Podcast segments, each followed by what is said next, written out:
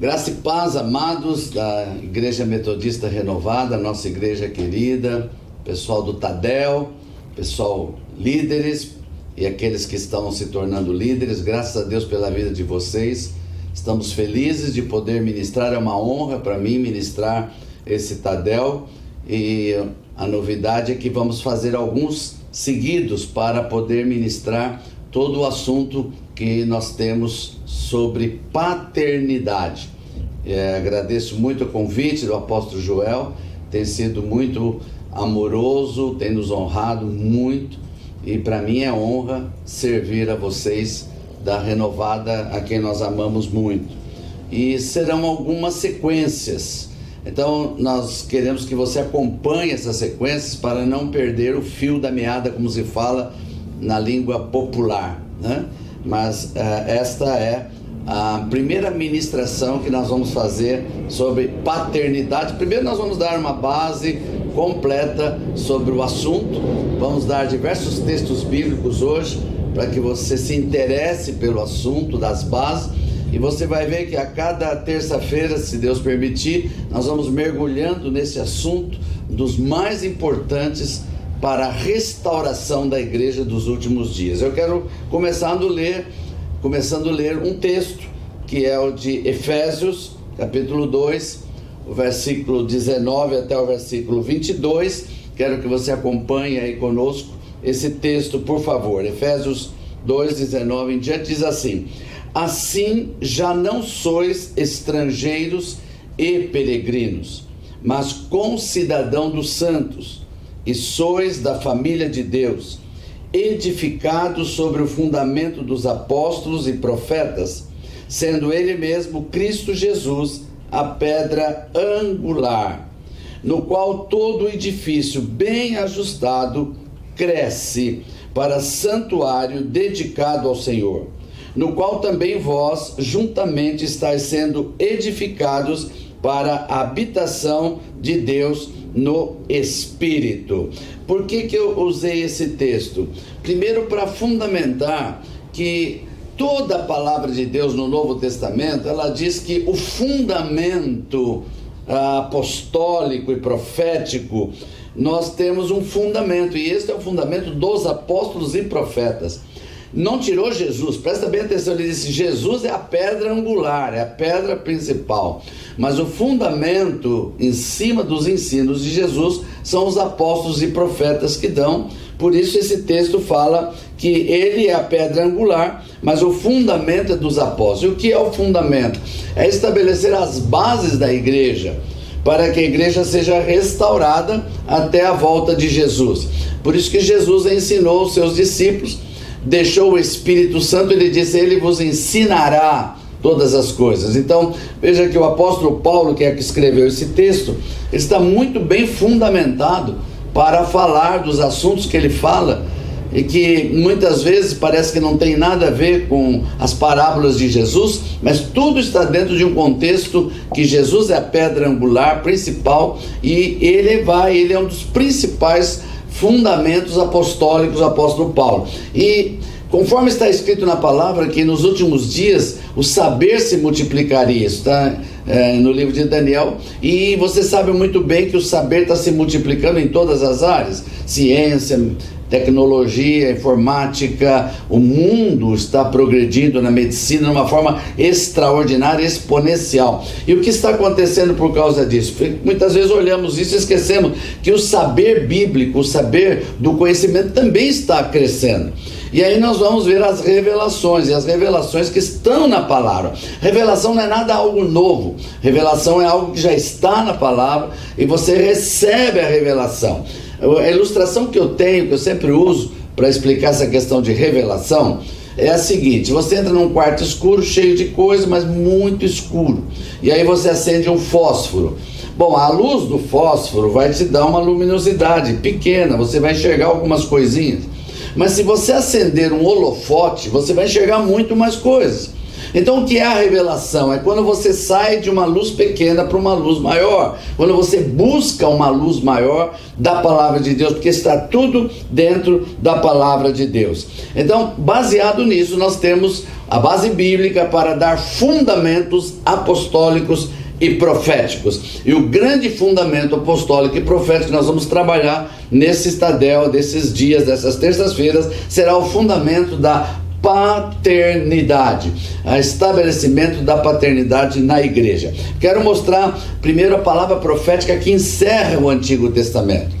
Quando você vai para o livro de Malaquias, aliás, quando fala em Malaquias, todo mundo já pensa em dízimo e oferta. Querido, deixa eu te falar algo sobre o livro de Malaquias antes de continuar.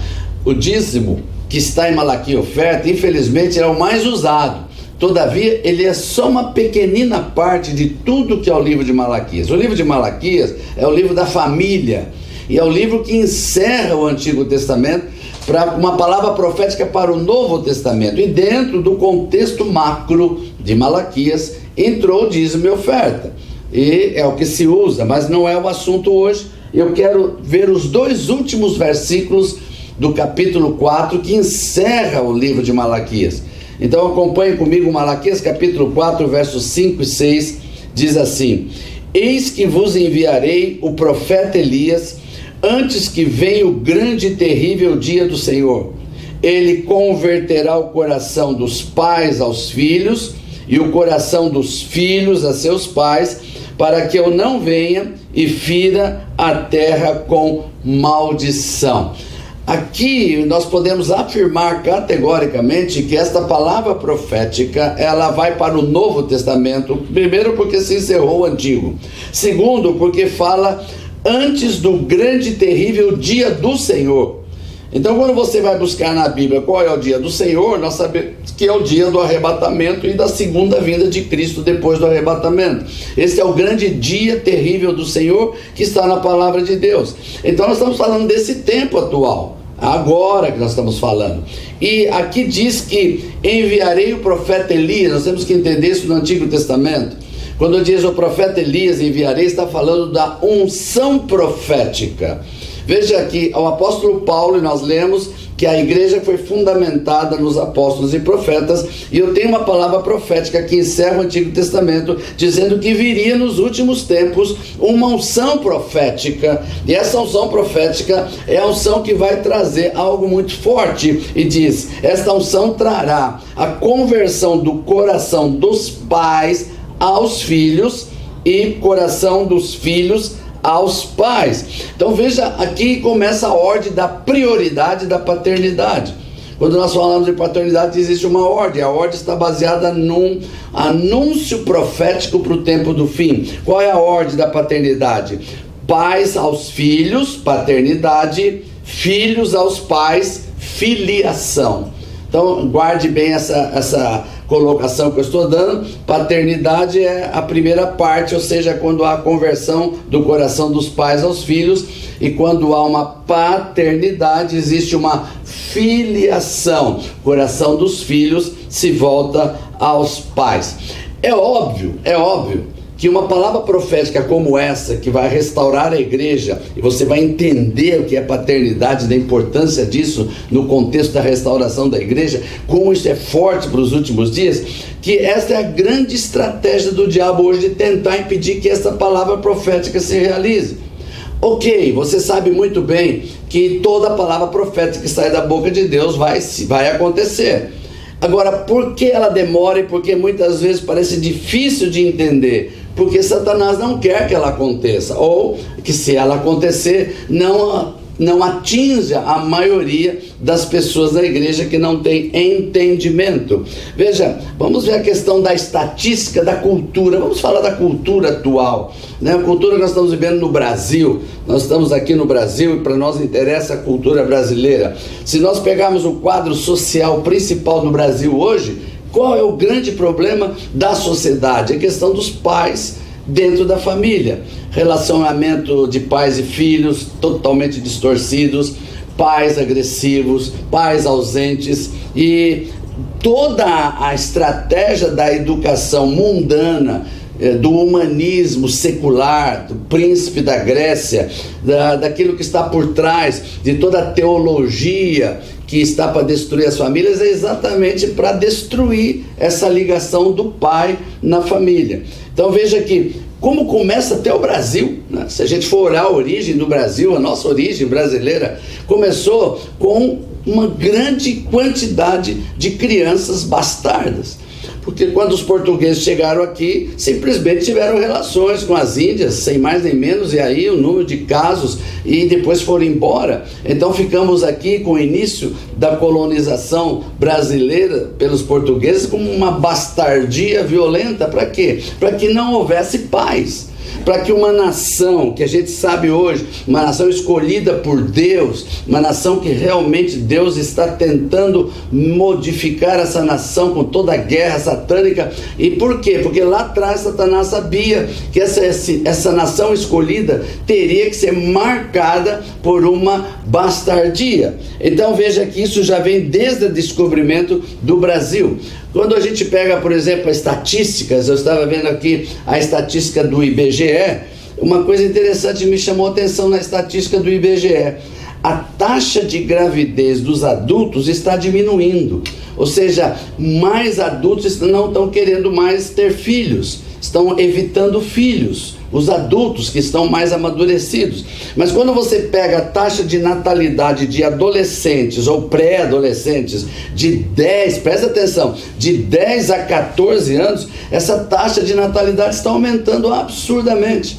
Por quê? Porque são crianças que estão gerando filhos que não vão ter pais. Essa é a grande realidade. Isso está na mídia diariamente.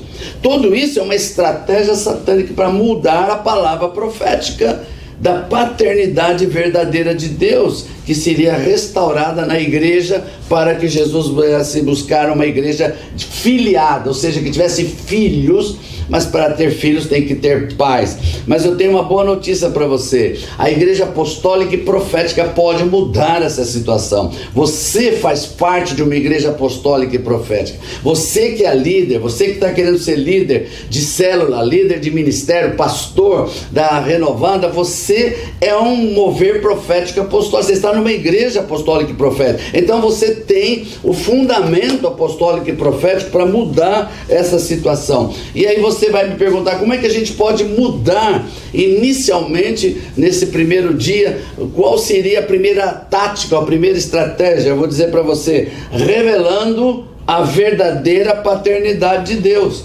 E esse é o, ponto número um. Para falar de paternidade, eu tenho que começar a entender o que é Deus. Deus como Pai, não Deus como um, ídolo, ou Deus como um ser sobrenatural somente, mas como um Pai. E essa revelação da paternidade de Deus está faltando nas igrejas. E nós temos que voltar agora a trazer isso para a igreja: quem é o Pai? Deus. Ou seja, quem é Deus como Pai? Qual é a verdadeira cultura do reino de Deus? Então, quando ele estabeleceu o reino, Jesus veio trazer o reino, ele estabeleceu todo um, um princípio de rei, não simplesmente de ser um rei uh, no sentido de autoridade, mas no sentido de paternidade. Eu quero ler mais um texto para você da palavra de Deus. Eu sei que você já está me entendendo, nós estamos caminhando devagar, porque é um assunto profundo, real e necessário para a igreja dos últimos dias serem restaurada a grande realidade da paternidade. Efésios, novamente o apóstolo Paulo, né, é o especialista no assunto. Efésios capítulo 3, o verso 14 e 15 ele traz aqui uma revelação interessante. No meio desse texto, nós vamos pegar algo muito forte. Ele diz assim: Por esta causa me ponho de joelhos diante do Pai, de quem toma o nome toda a família tanto no céu como sobre a terra. Eu estudei um pouquinho sobre esta palavra família aqui, que é derivação da palavra, que vem junto da palavra uh, derivado de pater, né? família pater ou família pátria. E quando você pega esse texto, tranquilamente, etimologicamente, você pode pegar esse texto e escrever assim: o pai do qual toda paternidade toma o nome.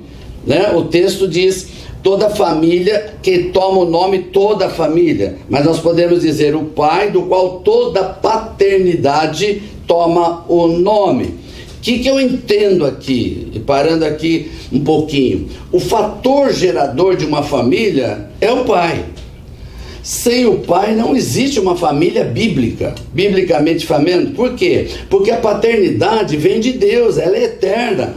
Eu descobri uma coisa muito interessante e queria que você parasse para pensar. Deus não é pai porque eu sou filho. Deus não é pai porque você se tornou filho de Deus. Esquece isso. Deus já era pai antes de nós.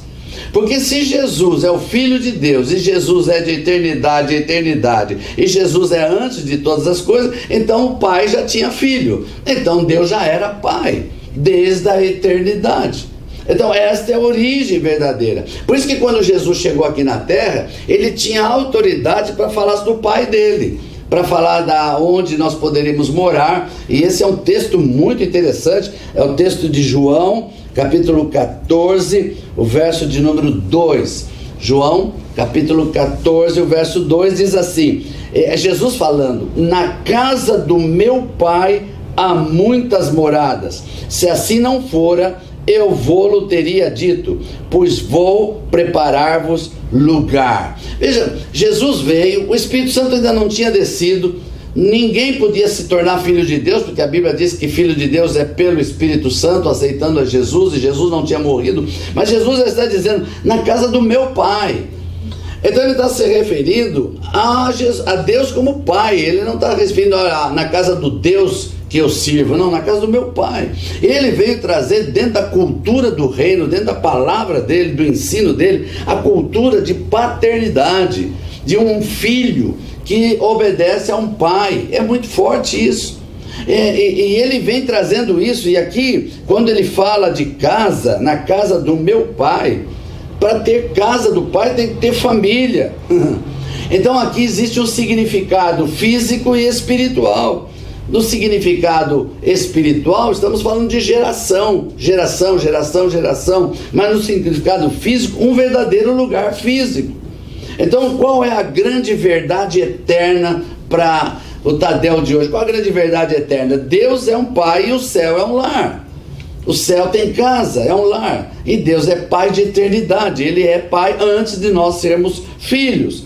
Então, quando eu pego esse ponto, eu começo agora a descer um pouco de detalhes. Espero que você esteja me acompanhando. Eu sei que é um assunto profundo, mas eu estou falando com gente de grande sabedoria, estou falando com gente inteligente mesmo. Então, eu creio que você vai me acompanhar e vai entender. Se eu entendi que Deus é pai, a paternidade vem dele e toda a família depende do, da paternidade de Deus e uma família sem pai não é uma família bíblica, então eu tenho que ver qual é o ofício de pai, o que, que deriva do ofício de pai que é Deus. Se Deus é pai e ele vai estabelecer para nós a paternidade e nos ensinar a trabalhar nisso como igreja, então qual é o ofício desse pai que é Deus? E eu descubro que a origem deriva da santidade de Deus em primeiro lugar. A própria santidade de Deus faz parte do, da cultura, do próprio ser de Deus como pai ele é santo. A segunda coisa, a sua autoridade. A sua paternidade vem como autoridade, além da santidade. E aqui ele vai projetar aonde? Na igreja. Na igreja ele vai projetar a sua visão, a sua cultura, ele vai projetar a, a, a sua paternidade divina para a terra. E quem que vai espelhar isso para a terra? Quem que vai mostrar para a terra que Deus é Pai, santo e tem autoridade? E quem vai mostrar? A igreja. Mas para nós mostrarmos isso, primeiro nós temos que entender a realidade disso. Segundo, vivermos esta paternidade verdadeira. Então, eu quero que você pare aqui que é o ponto onde eu comecei a estabelecer de onde vem a paternidade, a origem da paternidade, a cultura da paternidade, Deus como pai antes de todas as coisas. Mas aí Deus vem e traz um plano para a terra. Antes da igreja, presta bem atenção hoje, antes da igreja existir, Antes de Jesus vir, Israel. Israel foi o primeiro plano de Deus de implantar a sua paternidade. Veja, Deus escolheu um povo para começar o projeto de projetar a sua paternidade. Então, veja quem ele chama para começar isso: Abraão. Vamos ver um pouquinho desse texto lá em Gênesis, capítulo 17, verso de número 5. Estão me acompanhando? Estão aí comigo? Gênesis 17, verso 5. Veja, Abraão já não será o teu nome, e sim Abraão, porque por pai de numerosas nações te constituir. Olha, queridos, presta atenção. Quando Deus chama Abraão, que é a base de tudo, é a base de Israel, é a base do nascimento de Jesus, é a nossa base, porque somos filhos de Abraão. Quando Deus chama Abraão, que na verdade o nome dele era Abrão, primeiro, Deus muda o nome dele no seu chamado para Abraão e diz: Você vai ser chamado desta maneira porque você vai ser pai. Olha que coisa tremenda, pai. Ele não tinha nem filho. Ele não tinha filho nenhum. E Deus está dizendo que ele vai ser pai de numerosas nações, porque esse é o projeto de Deus para Israel, que era fazer de Israel um povo santo e que tivesse autoridade sobre a terra. Por isso que quando Deus chama Israel, agora já formado, depois de Abraão, de Isaac, de Jacó, não precisamos detalhar isso, eu só quis chamar a origem da, da, do chamado de Abraão. Quando nós vamos para Êxodo 19, o verso 5, o verso 6, nós vamos ver qual é o significado do chamado de Israel. Por que, que Deus chamou Israel? Qual é o objetivo que Deus colocou para Israel por causa de Abraão, que mudou de nome para Abraão para ser pai de numerosas nações. Olha, olha forte isso. Êxodo 19, do verso 5 até o verso 6, diz assim: Agora, pois, se diligentemente ouvirdes a minha voz e guardardes a minha aliança, então sereis a minha propriedade peculiar dentre todos os povos porque toda a terra é minha. Vós me sereis reino de sacerdotes e nação santa. São essas as palavras que falarás aos filhos de Israel. Então Deus está levantando um povo com o objetivo de ser uma nação sacerdotal. Quando você entra nessa palavra sacerdotal, você já começa a ver que é um ofício. E esse ofício que Deus está estabelecendo para o povo dele, para tornar um povo seu, propriedade dele, peculiar, mas um povo santo que deriva da paternidade de Deus e com autoridade para falar de filhos para filhos. Olha aí que tremendo, de geração em geração. Então a santidade seria para o povo como sacerdotes e os sacerdotes como pais teriam autoridade para transmitir de pai para filho, de geração a geração, a mesma cultura, o mesmo significado profético. Porque vem uma ordem de Deus para isso. O pai dá uma ordem para o seu povo. É, vamos ver isso. Deuteronômio, capítulo 6, verso 6 até o verso 9 e esta é a ordem de Deus para Israel, que chamou para ser sacerdotes, para ser uma nação santa, uma nação de paz, que trouxesse a divindade de Deus, a santidade de Deus. Deuteronômio capítulo 6, de 6 a 9, diz assim: Estas palavras que hoje te ordeno estarão no teu coração, tu as inculcarás a teus filhos, delas falarás assentado em tua casa, andando pelo caminho ao deitar-te, ao levantar-te, também as atarás como sinal na tua mão, e te serão por frontal entre os teus olhos, e as escreverás nos umbrais da tua porta e da tua casa. Aleluia. Juntando isso até aqui, eu estou indo tentando ir mais devagar, porque é tão profundo o assunto. Juntando tudo isso, eu vejo qual é a função paterna que Deus está passando para Israel: a função sacerdotal.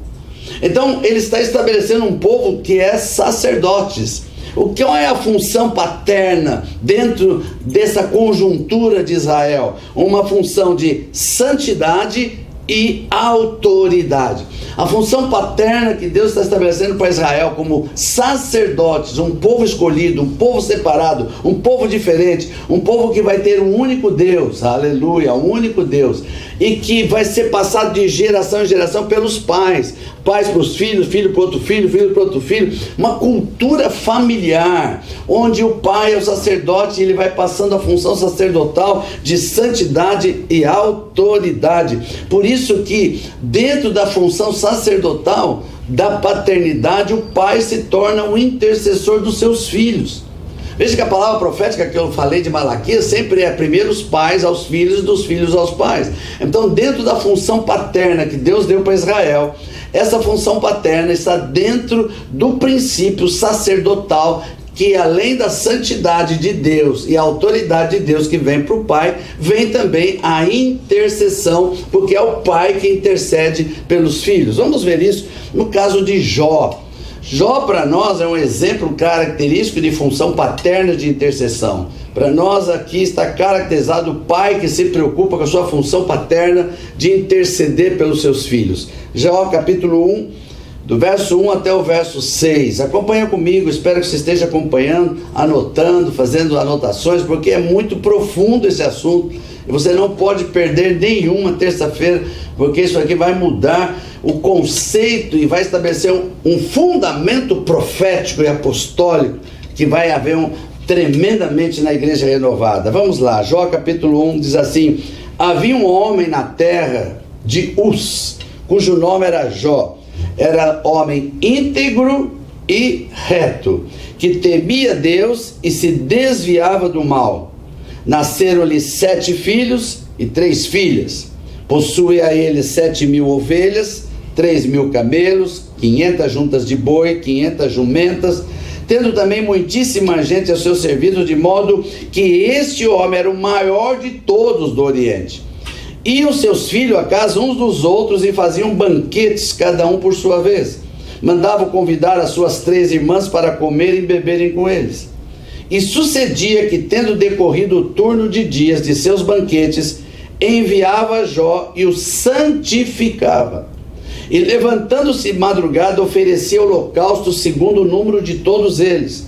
Pois dizia Jó: Talvez meus filhos tenham pecado e blasfemado de Deus no seu coração. Assim o fazia Jó continuamente. Função de sacerdote, função de intercessor pelos filhos. É por isso que Deus enviou o Espírito Santo para nos ajudar no tempo da igreja, na função paterna, na função de intercessor dos pais pelos filhos, e os filhos vão passando isso para os outros filhos, trazendo a santidade de Deus e a autoridade de Deus para estabelecer uma família que mostra quem é o Deus Pai, não um Deus qualquer, não um Deus de pedra, não um Deus de ídolo, não um Deus de altar simplesmente, mas um Deus que é Pai, faz parte da família, está reunido dentro da sua família. E a, a última coisa que eu queria deixar para essa terça-feira, porque são assuntos tão profundos, é que a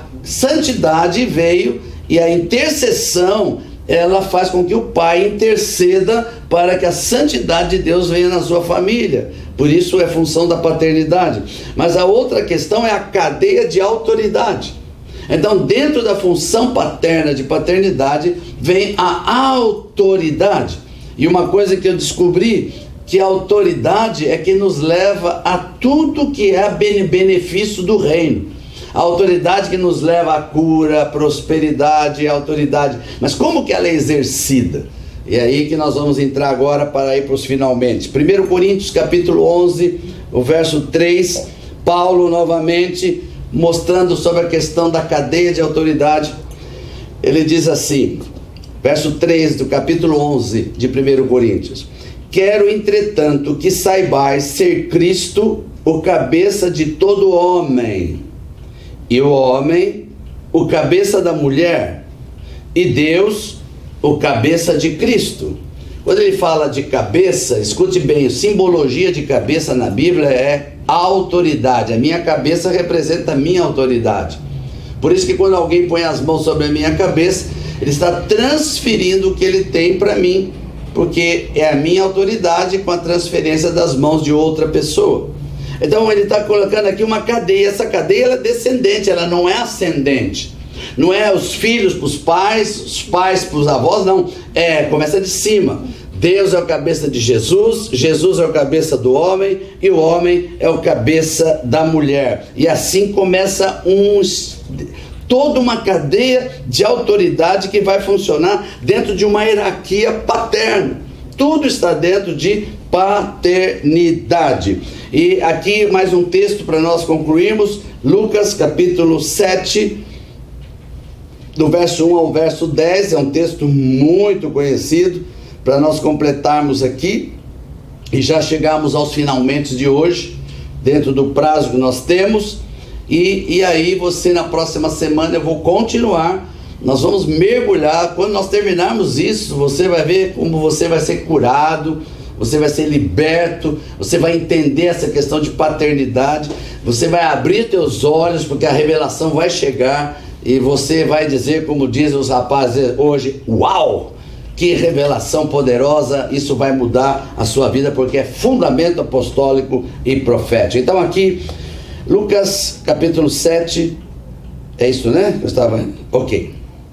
Entendo Jesus, verso 1, tendo Jesus concluído todas as suas palavras dirigidas ao povo, entrou em Cafarnaum, e o servo de um centurião, a quem esse muito estimava, estava doente, quase à morte.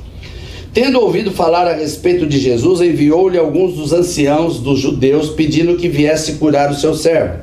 Este, chegando a Jesus com instância, lhe suplicaram, dizendo: Ele é digno de que lhe faças isso, porque é amigo do nosso povo, e ele mesmo nos edificou a sinagoga. Então Jesus foi com eles. Já perto da casa, o centurião enviou-lhes amigo para lhe dizer: Senhor, não te incomodes, porque não sou digno que entres em minha casa. Por isso eu mesmo não me julguei digno de ter de ir ter contigo, porém manda com uma palavra e o meu rapaz será curado. Porque também eu sou homem sujeito à autoridade. E tenho soldados à minha ordem, digo a esse vai, ele vai, a outro vem, ele vem, e ao meu servo faz isso, ele o faz. Ouvindo essas palavras, admirou-se Jesus dele, voltando-se para o povo que o acompanhava, disse: Afirmo-vos que nem mesmo em Israel achei fé como esta. E voltando para casa, os que foram enviados encontraram curado o servo. Eu quero que você preste atenção. O centurião é um cara de autoridade romana. Ele tinha debaixo dele muitos soldados. Ele era respeitadíssimo. Ele tinha ordem para prender quem ele quisesse. Esse camarada, ele era temente a Deus, apesar de ser romano, apesar de ser uma pessoa considerada na época pagã. Mas ele temia Deus. E veja que ele sabia que Jesus podia curar o seu servo. E quando Jesus chega, ele diz: Eu não sou digno, entra na minha casa. E ele diz uma coisa muito interessante: diz assim, porque, olha bem, ele diz assim: Eu sou um homem, e ele diz a palavra também, presta atenção, o também é importante. Ele disse: Eu também sou um homem sujeito à autoridade. Ele não disse: Eu sou uma autoridade. Ele disse: Eu sou sujeito a uma autoridade. Então, porque ele está debaixo de uma autoridade, ele tem autoridade para dizer para quem está debaixo dele para fazer as coisas. Ele só pode mandar o servo, os soldados fazer o que ele quer, porque ele está debaixo de uma autoridade.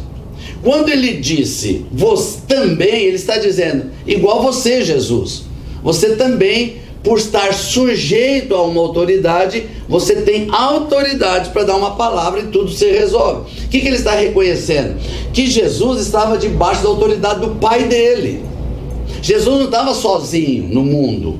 Jesus não era aquela pessoa que não, eu não preciso é, dar satisfação para ninguém, eu mesmo me viro, né? Eu falo com Deus e acabou. Não, ele, Jesus, o próprio Jesus aqui como homem, ele estava debaixo da autoridade do pai dele.